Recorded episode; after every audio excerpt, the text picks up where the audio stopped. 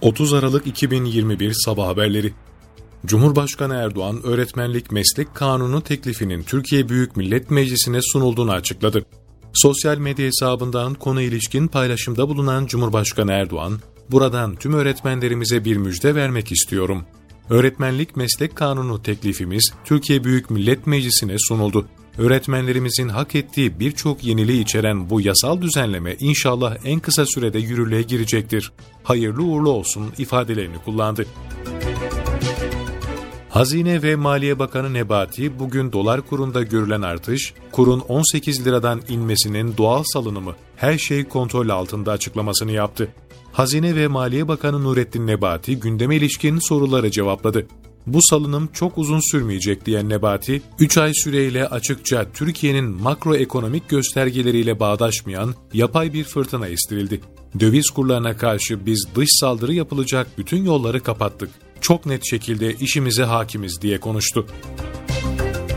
Sağlık Bakanı Fahrettin Koca, Türkovak için randevuların bugün alınacağını duyurdu.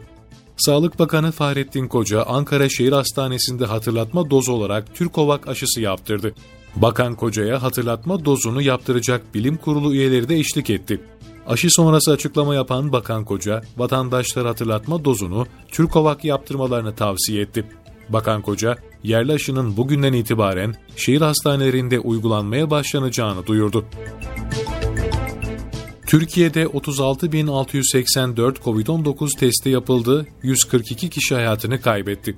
Sağlık Bakanlığı'nca paylaşılan günlük koronavirüs tablosuna göre dün 366.363 COVID-19 testi yapıldı, 36.684 kişinin testi pozitif çıktı, 142 kişi hayatını kaybetti.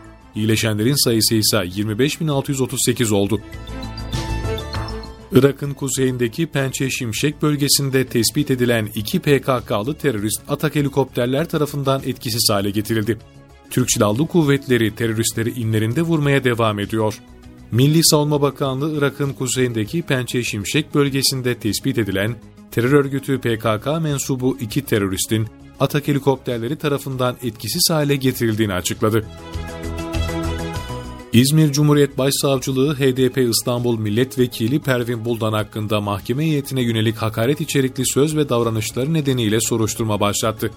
İzmir Cumhuriyet Başsavcılığından yapılan açıklamada İzmir 6. Ağır Ceza Mahkemesi'nde görülen davada HDP İstanbul Milletvekili Pervin Buldan'ın mahkeme heyetine yönelik hakaret içerikli söz ve davranışları nedeniyle soruşturma başlatıldığı belirtildi. Açıklamada söz konusu duruşmada izinsiz görüntü kaydı yapan ve nakleden kişiler hakkında da ayrıca soruşturma başlatıldığı kaydedildi. Türkiye'de 1-9 Aralık'ta sahte içki zehirlenmesi sonucu 84 kişi hayatını kaybetti. En çok vakanın görüldüğü il ise İstanbul oldu. Sahte içki zehirlenmesi vaka sayısında artış devam ediyor.